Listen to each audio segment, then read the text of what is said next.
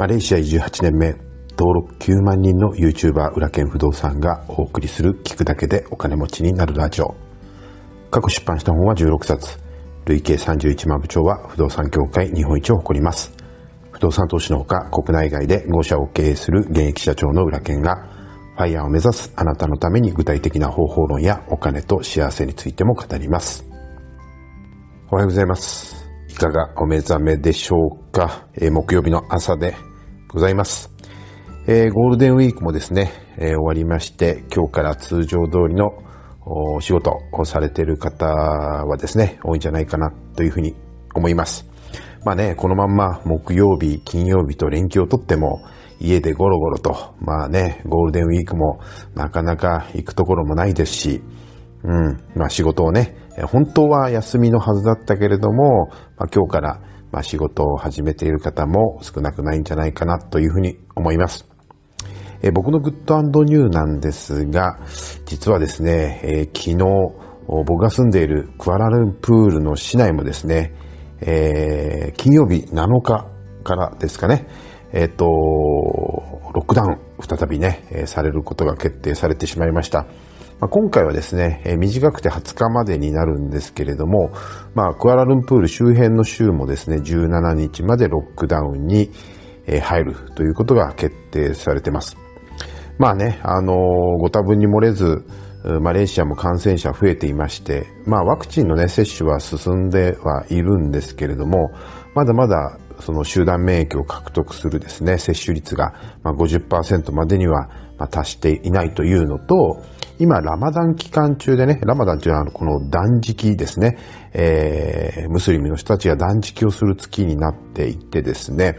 え来週の13日にこのラマダンが終わって、実は、あの、日本のお正月のようにですね、あの、ハリダヤプアサっていうお祭りが、まあ、毎年このラマダンが終わるとあるんですよね。で、そして、えっと、まあ、祭日になって、まあ、数時間お休みになるんですけれども、うん、すごいね、盛大にみんなそのお祝いをするんですよ、ラマダン明けっていうのは。なので、もしこのまんまですね、あのー、まあ、ロックダウンをしていないと、またさらに感染者がね、増えてしまうっていうことも、まあ、考えて、えー、いると思うんですよね。なので、まあ、しょうがないですけども、まあ、20日まで、え、再び我慢しなければいけないし、えー、ゴルフにも行けないという状況になりましたが、まあ、それも見越してですね、毎週ですね、ゴルフ行ってたんで、えー、おとといですか、えゴルフに行けてよかったなっていうのと、あともう一つは、あの、今週というか今月末からですね、えマレーシアの選手権がですね、僕が、あの、毎年参戦しているレースが、えー、始まりますので、それに、まあ、ギリかかってなくてよかったなっていうのがあります。まだまだね、延長されるかもしれないので、もしかしたら、うん、レースの方も延期される可能性はありますけれども、まあ、今のところですね、えー、開幕戦はできそうな雰囲気になっているんで、まあ、それに関しては、まあ、良かったなというふうに思います。まあ、日本もね、まだ少し、あの、緊急事態宣言続きますけれども、まあ、お互い、まあ、もう少しの辛抱ということで、えー、もしですね、時間が有り余っているということでしたら、僕のこの Voicy とかね、それから YouTube の方で、まあ、この機会に勉強していただいて、えー、皆さんの資産運用とかね、えー、それからビジネスのヒントの一助になれば嬉しいです。さて、あなたの good new は何でしょうか？ぜひコメントいただけると嬉しいです。さて、お知らせからさせてください。えー、裏剣不動産では、えー、毎週日曜日に無料のオンライン親塾をたっぷり1時間やっています。で、次回のですね、オンライン親塾は、えー、9日日曜日17時からになります。オンラインワー塾では YouTube では伝えきれない具体的な不動産投資のノウハウについて毎週ですね、テーマを変えて行っています。次回のですね、テーマは、えー、外装のリフォームになります。物件を買った時にね、あの外装を直さなければいけないとか、雨漏りを直さなきゃいけないとか、いうことがありますよね。えー、どういうふうにリフォームすればいいのか、どういうふうに業者選びをすればいいのか、見積もりはどういうふうに見たらいいのか、具体的に、えー、学ぶことができるようになると思います。えー、興味のある方は、えー、こちらのチャプターにリンクを貼っておきますので、1回だけ、初回だけですね、1回だけ登録が必要になります。その後はですね、毎週、えー、日曜日のお昼頃にですね、視聴のリンクが、えー、メールで送られるようになります。え、講師はですね、僕の一番弟子の谷本塾長が行います。え、次回のオンライン親塾は9日日曜日の17時からにな、17時からになります。えー、ぜひですね、どしどしご参加ください。さあ、今日はですね、えー、お金持ちを目指すあなたに、えー、貯金をするとお金が減る理由についてお話をしていきたいと思います。えー、このテーマはですね、YouTube でも以前公開したネタなんですけれども、この Voicy でもですね、えー、ちょっとお話をさせていただければなというふうに思います。一般的に資産が確実に守れるっていうのは貯金だというふうにね、思っている人は結構多いんじゃないかなというふうに思います。まあね、直近もね、実はれっきとしたあの投資だっていうことをですね、あの、あんまりですね、まあ理解していない人が、あの、多いんじゃないかなというふうに思うんですが、で、えー、ね、これを、貯金というね、投資、日本の銀行で今の時代ですよ、貯金するのは、確実にお金が減ってしまうという点で、僕は全く愚かな投資だというふうに思ってます。で、なぜね、日本、今の日本で貯金をするとお金が減っちゃうのかっていうと、まあ、そもそもね、今の銀行の普通預金の金利って、例えば、あの、三井住友銀行の普通預金の金利はいくらだかわかります ?0.001% ですよ。で、10年のね、定期預金ですら0.002%なんですよね。で、これね、あの、100、100万円から、うん、預けるとね、えっ、ー、と、1年の利息は普通預金でわずか 10円なんですよね。定期預金でも10年で、え20円ですから。だから10円、えっ、ー、と、10年運用すると200円にしかならないというね。もう、もうね、本当悲しくなるほどの、あの、金利の低さなんですよね。で、あの、今の普通の預金で、えっ、ー、と、これは、うん、資産が守れないっていうのはなんでかっていうと、例えば皆さん ATM でお金を下ろしますよね。まあ年に何回かね。毎月下ろす人もいるでしょうし、週に1回下ろす人もいると思いますが、必ず手数料引かれますよね。まあそのステータスによって手数料引かれない場合もありますけれども、一般的には今コンビニの ATM でお金を下ろしただけでも1回あたり110円かかりますよね。なので、まあ差し引きでえっ、ー、と、普通預金100万円預けてて10円しか金利がつかないということになると、差し引き100万、100円のマイナスになるわけですよ。ね、110円の手数料かかりますから。ね。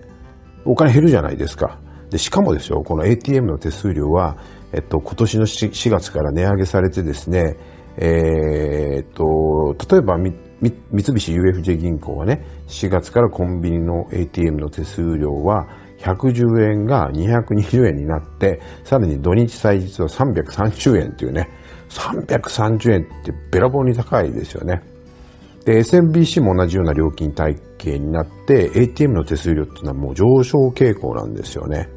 うん。なんでかっていうと、今電子マネーがもう主流になってきてるじゃないですか。だから、そのコンビニ ATM の、要するに維持コストっていうのが上がってるそうなんですよね。だから、まあ手数料を上げないと、まあ維持できないっていうわけですよ。うん。で、ただね、普通預金にもそれなりのメリットはもちろんあります。例えばお金を安全に保管できるっていうこととか、あとはクレジットカードの決済口座として使えるとか、まあ、ATM でね、全国のコンビニでいつでもお金を下ろせるっていう便利さはありますよね。ただね、それ以外のメリットは全くないですし、うん、お金をね、あの、増やすことっていうのは今の金利を考えると一切できませんから、生活費以外のお金はたとえ定期であっても銀行の口座に置いておくべきではないというふうに思います。で、えー、もう一つね、貯金をするとお金が減ってしまう理由っていうのは、インフレになるとお金が減ってしまうっていうことですよね。うん。例えば銀行に全額ね、日本円で預金しているっていうことは、日本という国を一点買いしてるのと一緒なんですよ。例えば、今はちょっと円安傾向ですけども、円がね、安くなった時、例えばドルに対して安くなった時はダイレクトに損害を被るわけです。例えばどういうことかっていうと、うんと、あんまりね、直感的には実感できないかもしれませんけれども、例えば、えー、その、ドル円でね、円安になったら輸入する原材料の価格がじわじわ上がり始めるんですよ。今、ウッドショックなんつってね、あの、木材が入ってこないなんて言ってますけども、たとえ入ってきたとしても今、円安傾向ですから、えっと、1年前に比べると木材の価格はね、その為替でも上がっちゃうということですよね。で、もう少し身近な例で言うと、例えば輸入小麦の値段が上がって、パンの値段が100円から110円に上がったとしたら、えー、あなたの100万円の預金は、要するに90万円の価値しかなくなったのと同じということになるんですよ。ということは、要するに資産が減ってますよね。つまり、その物価が上がった分ね、え収入も一緒に上がればいいんですけれども、もうずっとね、そのバブル以降、日本の給料っていうのは平均給料っていうのは下がってますんで、物価が仮に上がったとしたら一気に貧乏まっしぐらというわけです。で、えー、例えばね、コロナの前はね、その、年間の来日外国人は3000万人を超えて喜んでいましたよね。インバウンドだ、インバウンドだ、つってね。でも外国人が増えてるのは、外国の GDP が上がって経済成長が上がっ、給料が増えて、でも日本がデフレのままだったから、あの、外国から見たらですね、日本はもうバーゲンセールなわけですよ。だから、あの、僕たちはね、はっきり言ってインバウンドがたくさん来て、外国人が増えて喜んでる場合じゃ僕はないと思います。で、今後はね、今すごくそのコロナの対策とかで、えー、政策的にお金を吸ってますから、まあインフレにしたいというふうにね、まあずっと日銀も言ってます、政府もそういうふうに、えー、仕向けてるわけですよ。で、未だね、もうこう、長くデフレが続いてるから、まあ、そのインフレには急激にはならないですけど、もしその急激にインフレになった時に、はどうなるのかっていうと、戦後のようにね、円が紙切れのようになって資産がゼロになってしまうリスクもゼロではないわけです。だから銀行に銀、あの、円、円預金をもう100%やってると、それはもう本当に危険な投資っていうふうに言えるわけなんですよね。じゃあどうすればいいのかっていうと、えー、預金ではなくて投資をするっていうことです。で、投資っていうと株式投資とか僕がメインで教えている不動産投資とかいろいろあるんですが、もう初心者はね、もうまず何も考えずに積み立て投資するのがおすすめです。で、何に具体的に積み立て投資するのかっていうと、全世界株式とかね、アメリカの S&P500 とかですね、日経225などの、まあ、インディックスの ETF に投資すると。で、これ ETF っていうのは上場投資信託って言って、さらにその全世界にこう、かけますから、要するにその世界の成長に応じて自分の資産も増えていくっていう方法ですね。それと投資のリスクを分散するために毎月一定額を自動的に積み立てていくということで、まあリスクをヘッジしながら、えー、ほぼ確実に資産を増やしていけるのが、まあインディックス型の ETF の